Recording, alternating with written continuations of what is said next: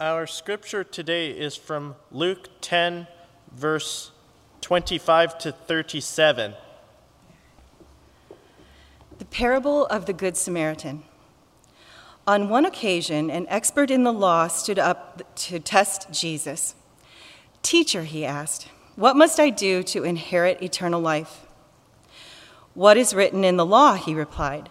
How do you read it? He answered, Love the Lord your God with all your heart and with all your soul and with all your strength and with all your mind, and love your neighbor as yourself. You have answered correctly, Jesus replied. Do this and you will live. But he wanted to justify himself, so he asked Jesus, And who is my neighbor? In reply, Jesus said, A man was going down from Jerusalem to Jericho when he was attacked by robbers. They stripped him of his clothes, beat him, and went away, leaving him half dead. A priest happened to be going down the same road, and when he saw the man, he passed by on the other side. So too, a Levite, when he came to the place and saw him, passed by on the other side. But a Samaritan, as he traveled, came where the man was, and when he saw him, he took pity on him. He went to him and bandaged his wounds, pouring on oil and wine. Then he put the man on his own donkey, brought him to an inn, and took care of him. The next day he took out two denarii and gave them to the innkeeper.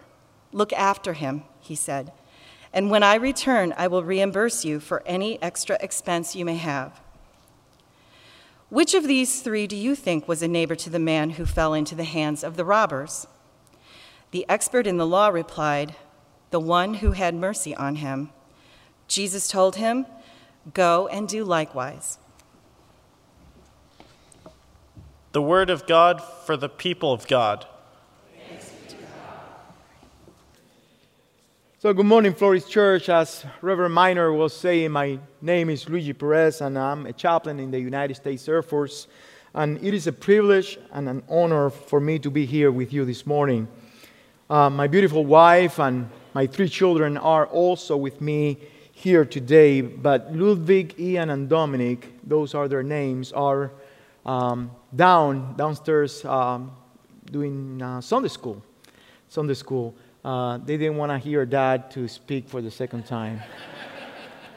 and I understand that. Uh, it's going to be a real challenge. You know, I'm not used to preaching twice on a Sunday, so let's see if I can push it forward, right? So please pray f- for me. But, you know, one of the things I want you to know is that this is not my first time here at Floris. I, I came back in the fall and I came back for Christmas Eve and uh, Christmas Eve Eve. That, that was the day I came. And uh, it is always a pleasure for me and my family to be here. Uh, our family loves to worship with you all. So hopefully you'll see more of us in the near future because I'm being relieved from my duties soon. Um, by the way, don't worry, I'm not, I'm not getting fired.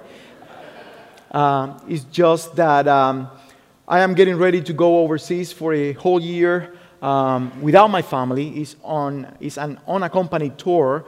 And uh, so I'm a pastor of a service um, on base at Andrews. Uh, so I get to preach every Sunday and lead the people of God in worship. Um, so there, part of the transition is that I will be stepping out of that role. And if that, if that happens, I will have more uh, time and opportunities with my family to come and be among you.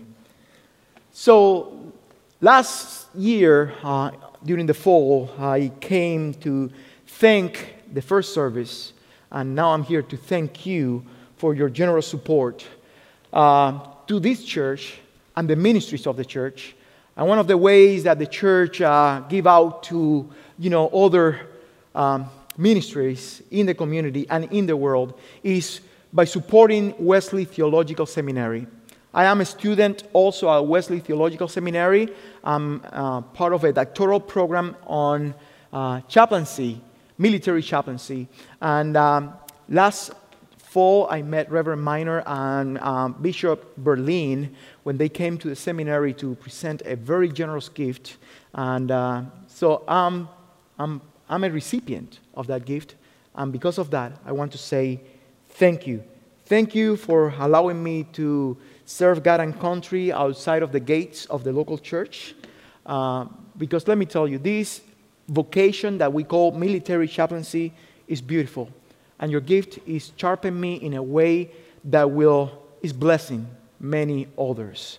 As a chaplain, I get to foster intentional community for younger folks, uh, many of them unchurched people uh, in their 18 and 19 years old who just got out of high school not, not too long ago, less than a year ago, and they're facing life for the very first time now on their own. And I get to foster community. I get to provide spiritual guidance and support. I get to offer hope, encouragement, and the gifts of resiliency and spiritual readiness.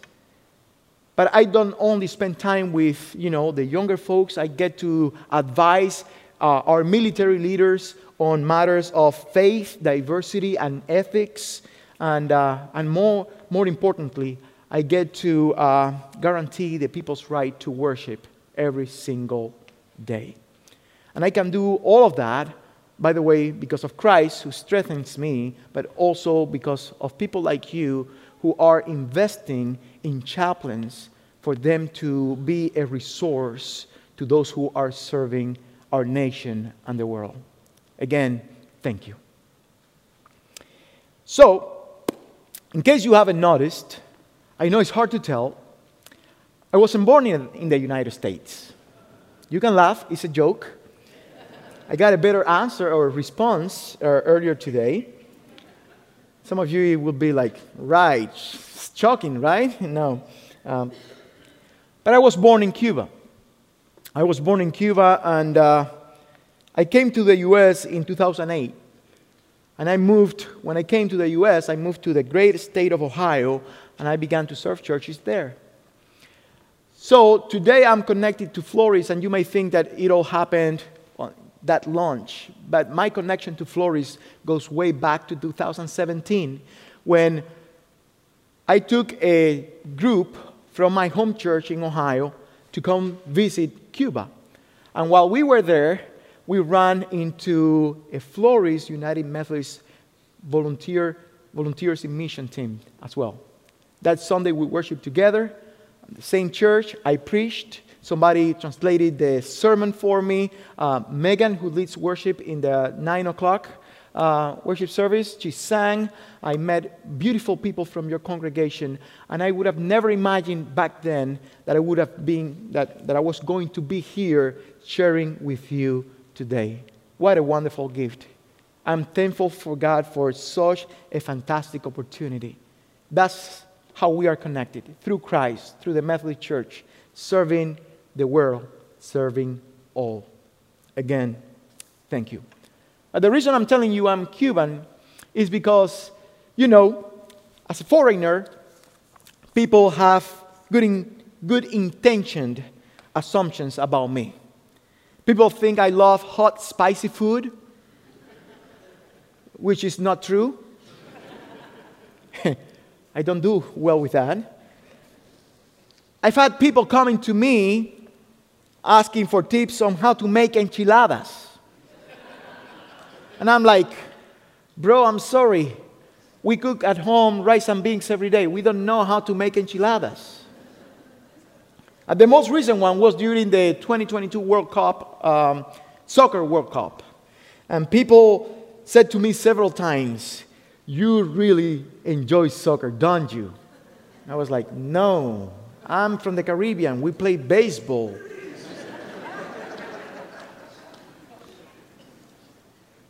I'm telling you all this because you, you may be thinking, this guy is all over the map over here, but uh, please stay, stay with me. This is all connected by the grace of God. but I'm telling you this because Jesus engaged with people who wrestle with not so healthy assumptions. And you know, the Lord Jesus used a variety of methods to um, teach people. When we read the Gospels, we see Jesus using all kinds of uh, techniques. He used uh, hyperbole, he used repetition, visual illustrations, and even hands on experiences to communicate the truth of God's kingdom to people. And one of the things Jesus did is that he told lots of stories. And usually those stories were parables. They were not historically factual stories, but they were very, very real stories because people could recognize their daily lives in those stories. I told you, I'm from Cuba, I love baseball. And before I get to the text this morning, I want to explain what parables are. Because it's going to change, and I think it's going to have an impact on, on what I'm about to say. So, parables, or the word parable in Spanish, the translation for that word, parable, is parabola. I'm sure you know what a parabola is. You may remember your math. I know it was a, probably a long time ago for many of you. It's all right, right? But when you see LeBron James playing basketball and shooting the ball, that trajectory, that curved trajectory the ball makes is a parabola. I told you, Cuban, played baseball. Growing up, I play all kinds of positions, and one of I even tried pitching. I wasn't very good. I got to be honest. But I remember my. Am I speaking too fast? Probably. No? Oh, cool. Um, because I preached super long in the first service, I don't want to do the same here for you. I, I see the thumbs up. uh, so I remember my pitching coach uh, telling us, giving us tips on how to throw the ball better. And he told us once, and I remember this, he says, You have to aim a little higher than the place where you want the ball to land. Why? It will always make a parabola. So if you are aiming for the chest of your catcher, you got to aim at his head. And that's what a parabola is, friends. It's a story that Jesus tells that the target of the story is your heart, but the aim is your mind. So I pray that this morning the Lord will speak to your hearts as I speak to your intellects. Let us pray. Heavenly Lord, we give you thanks for the opportunity to be here in your house to worship. We are ready to listen to your voice as it is presented to us through the written word. Speak to us, your servants, for we are listening. May we be a fertile ground where the seed of your word is planted and it grows and gives fruit for your benefit, for your glory, and the benefit of your people. In the name of Jesus, I pray. Amen. So, back in 2017, I took my youngest son to speech therapy every Friday. And that was a practice that we observed for over a year. And I got to tell you, he really enjoyed going to see the language specialist. Our therapist was amazing. She was kind, she was very knowledgeable, and the best of all was that she made a real connection with my son Dominic. I have no doubts that Dominic really enjoyed the work Miss Mandy did with him. However, I also believe that he liked the mid morning Friday therapy session because after every session, he would ask my wife, my father, or myself to take him across the street so we could buy him a happy meal. And I remember this specific Friday after the therapy session, I took him for a happy meal. We went through the drive through, I placed the order, and I went to the pickup window to pay for and get the order, right? And the person on the other side of the window was handing me the order when I heard my son saying with lots of frustration, Dad, I said I wanted a happy meal. I didn't pay much attention to what my son was saying. By the way, that tells you how good of a father I am, right? Yet, when I turned around to give him the food, I noticed that he was not a happy camper. And I thought to myself, hmm, this is interesting. the Happy Meal is not making him that happy. What, a, what an irony. So I turned back, gave him the, the food, and he said to me once again, Daddy, I said I wanted a Happy Meal. So, with love and patience, I said, Here is your Happy Meal, son. But he replied, That's not a Happy Meal. A Happy Meal doesn't come in a bag. A Happy Meal, a happy meal comes in a box. That day, the store didn't have boxes, so they gave me a Happy Meal in a little bag. And then I realized that his reaction was because of the packing. And I said, Dominic, just look inside and you will find your Happy Meal. And he looked inside the bag, and after looking, he said to me, Dad, this is a Happy Meal, and the best of all is that I got my toy. The reason I'm sharing that is because, dear friends, that morning I learned something. That morning I learned, I learned that at times we are at risk of discarding blessings because they come to us wrapped differently. There are times when new and fruitful opportunities, there are times when meaningful relationships, great learning experiences, potential breakthroughs, you name it. There are so many experiences that are presented to us in unconventional ways, and we need to be very, very careful and make sure that our immediate reaction is not one of dismissal.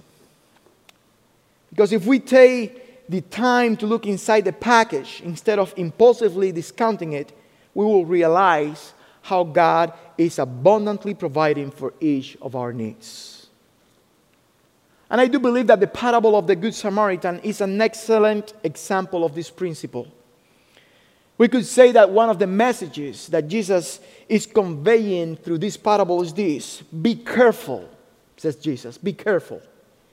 Be careful and pay attention.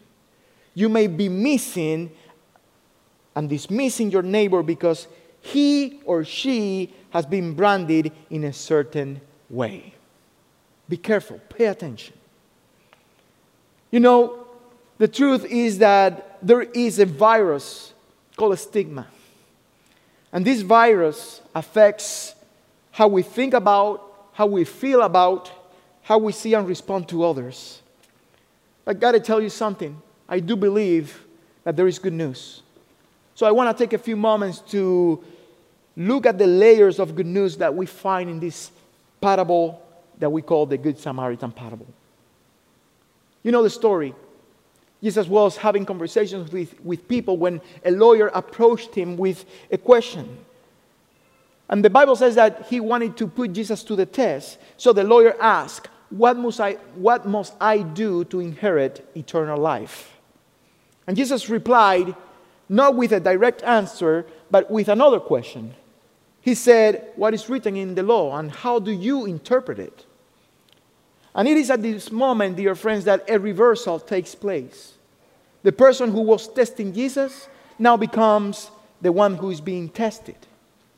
So, as a person who was being tested, the lawyer gave an answer that came straight from the law. And when you look at the text, you will realize that the lawyer is citing the book of Deuteronomy. And he gave the straight answer from the book. You must love the Lord your God with all your heart, with all your being, with all your strength, with all your mind, and you must love your neighbor as yourself. Indeed, the lawyer's answer was by the book, and he answered Jesus' question what is written in the law? However, he didn't answer Jesus' second question how do you interpret the law? Instead, in an attempt to regain his authority and perhaps control, regain control over the conversation, the, the lawyer threw back at Jesus the question concerning the interpretation of the law. So he asked one more question. He was a great lawyer, right? Lawyers are very good at asking questions. And he asked Jesus, Who is my neighbor? Then Jesus told the very well known parable. And I got to tell you this when we hear about this parable, we usually emphasize the Good Samaritan as an example of discipleship. Through this text, we have been invited several times to be Good Samaritans in the world. And even though I agree with such an emphasis, I think the intent of the parable is of another nature. More than a call to be good Samaritans, I do believe the parable was told to help us recognize who is our neighbor.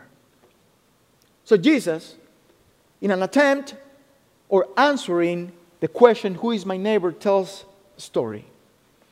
And he begins with a story saying, A man went down from Jerusalem to Jericho. I told you, parables were not factual, historical stories, right? They were very real. So, Jesus placed this parable in a very familiar context. Most people in Jerusalem knew the dangers associated with traveling the Jerusalem Jericho way. This road was arid, narrow, and featured desert like conditions. Also, it was known that bandits targeted people traveling the 17 mile road that connected Jerusalem and Jericho. So when Jesus said a man was going down from Jerusalem to Jericho, his listeners surely recognized the dangers that this journey posed. It was a very familiar context. So, this traveler, Jesus continues, this traveler was attacked. He encountered thieves who stripped him naked, they beat him, and left him near death. Other versions of the story, different Bible versions, tell the story in a different way, and other versions say that the man was half dead. And I'm focusing on a different word choice. We could say that the man was half alive, right? And when I think about this specific moment in the story, I think of the many times we as individuals are beaten by circumstances. I think of the many times we as individuals are beaten by actions and the destructive words and attitudes of others and ourselves, right? And when I think of the half dead or half alive state of the traveler in Jesus' parable, I am reminded that there are times when we journey under similar conditions. We go through life being half alive spiritually and being half alive emotionally. Are you with me? I don't know if you've ever been there, but I got to tell you, half alive moments are difficult to navigate. In a half alive condition, there is a lack of deep and meaningful connections, even when people are surrounding us. Half alive people know firsthand that movement doesn't mean progress because they feel stuck despite several things happening in, in their lives. You know, half alive comes with many, many, many symptoms. Some of them are dreary will, frail motivation, anemic hope, and collapsing joy. joy. Half alive is not a good state, dear friends. But here's the good news it is as it was with the half alive traveler in Jesus' parable, so it is with us.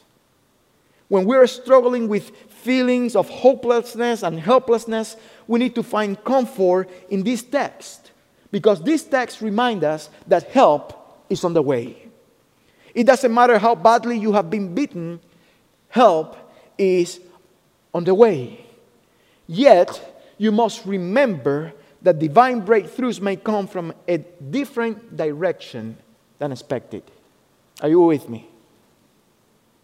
So, it is at this point in the parable that Jesus takes give a different spin to the story. The context will not be as familiar as it was at the beginning of the story. The Lord will get creative. He will develop an unforeseen plot to drive his message home. So he tells this man that was half alive or half dead who had been beaten and stripped away from his clothes and laying on the ground. There he is, and there comes a priest and there comes a Levite who were going down the same road. But when they saw the injured man, they crossed over to the other side of the road and went on their way. And perhaps the people listening to the story for the very first time thought to themselves, Oh, I know what you're doing, Jesus. You're not going to talk about the elite. You're going to talk about the boy who is about to have his mitzvah. To be the hero of the story, he's going to be the one that will come to rescue this person. Or may, perhaps other people thought, Jesus, you, may, you are going to talk about the widow who cannot sustain herself, who doesn't have enough resources. Still, she has a big heart and she will come to the rescue of this man. But Jesus does none of that. Instead, Jesus said, a Samaritan, a Samaritan who was on a journey, came to where the man was, but when he saw him, he was moved with compassion. And he bandaged his wounds. Then he placed the wooden man on his donkey, took him to an inn, and cared for him. A Samaritan. I'm sure that all those who were listening to the story were shocked. Because, as most of you know, Jews and Samaritans didn't get along. They had a mutual dislike and enmity. They mocked each other and they despised and equally undermined one another. So, in this environment of conflict and opposition, Jesus tells the story we are looking at today.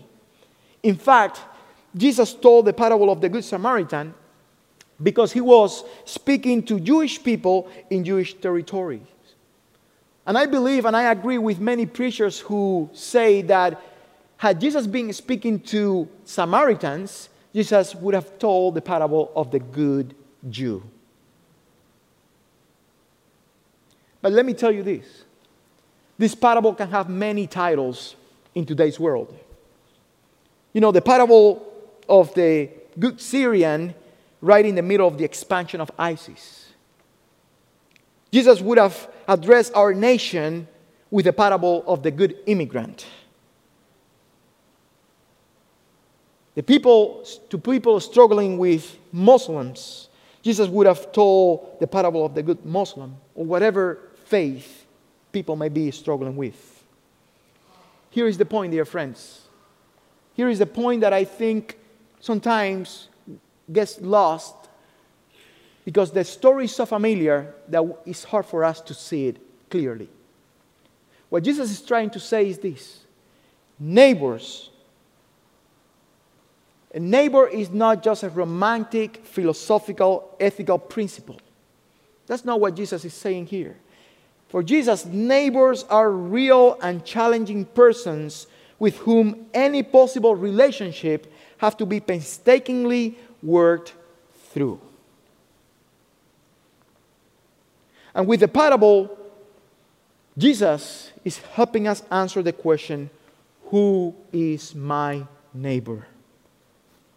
And such, such, such a question, dear friends, requires us to see beyond ourselves, our likes and dislikes, our definitions, presumptions, biases, and expectations.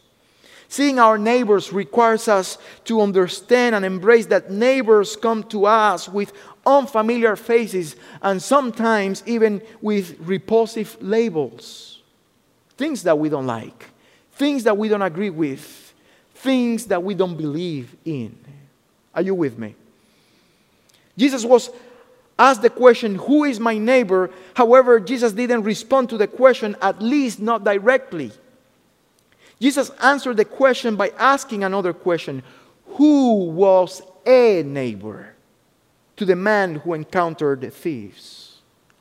So, why did Jesus ask this question? When I think about the question the lawyer asked, Who is my neighbor? the saying, you can choose your neighbor, but you cannot choose your relatives, comes to mind. Right? Because we get, with that, we say, well, I, I was dealt a family difficult to embrace and deal with, right? So I better choose my neighbors. And with that, what we are saying is we're going to surround myself with the people I like. And perhaps the lawyer wanted to choose his neighbor too. Perhaps he wanted to choose the person he liked, the person he had some affinity with, the person he thought to be on the right side. Yet, Jesus gave him an example where the neighbor was the extreme opposite of what the lawyer would have chosen. And I believe that with his answer, formulated in part as a question who was a neighbor, Jesus told the legal expert, Don't go through life trying to find or identify your neighbor. Instead, go through life being a neighbor. And that's why at the very end, I do believe Jesus charged, you know, the lawyer with the words, go and do likewise. Be a neighbor. Think about this. Don't try to find your neighbors. You already have them. Just be a neighbor. Don't let anything becomes an obstacle in your relationship with those who look, act, and think differently than yours, than you. Be a neighbor. And that's what being a neighbor means, dear friends. It means attending to people despite their ethnicity, religion, preferences, and political views. Being a good neighbor means breaking off from the obsession of stereotyping others. It means giving up unhealthy, sometimes inherited social traditions of ill feelings toward certain people who look, act, and think differently.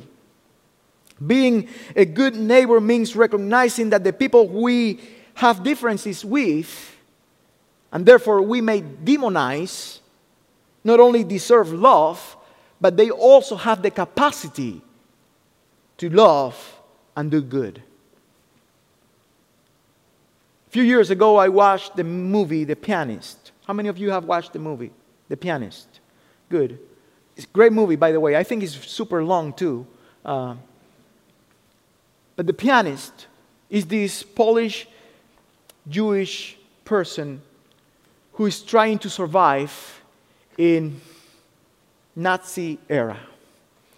And he's doing all kinds of things. He, he sees all kinds of atrocities. And uh,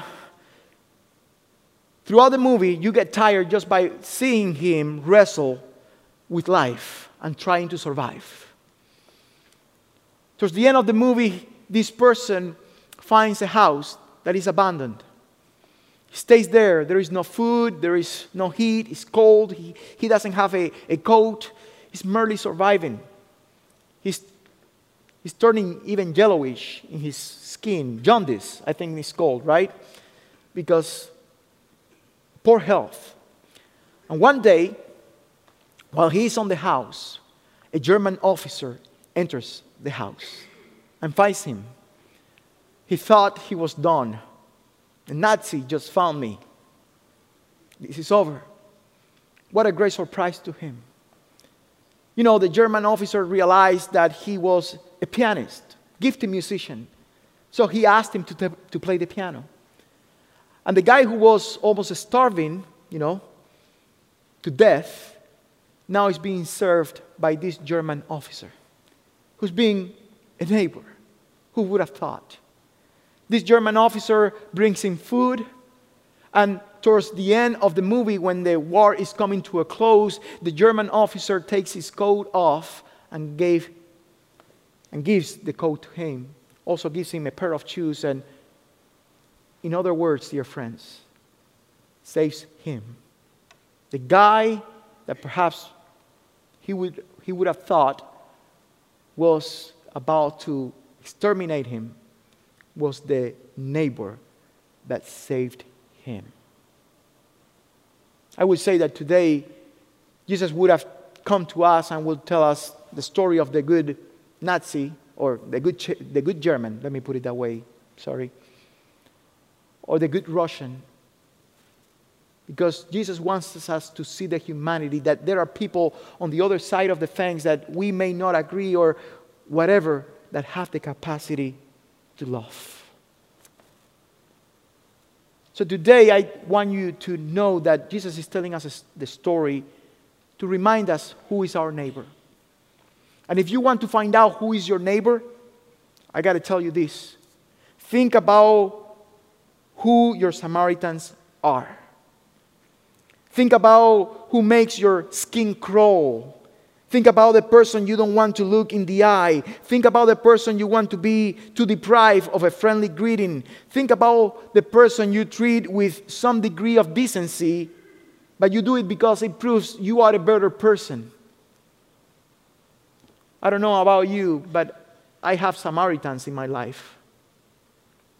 I think we, to a certain degree, we all wrestle with Samaritans. And we need to know that they are our neighbors. And the call is to see their humanity.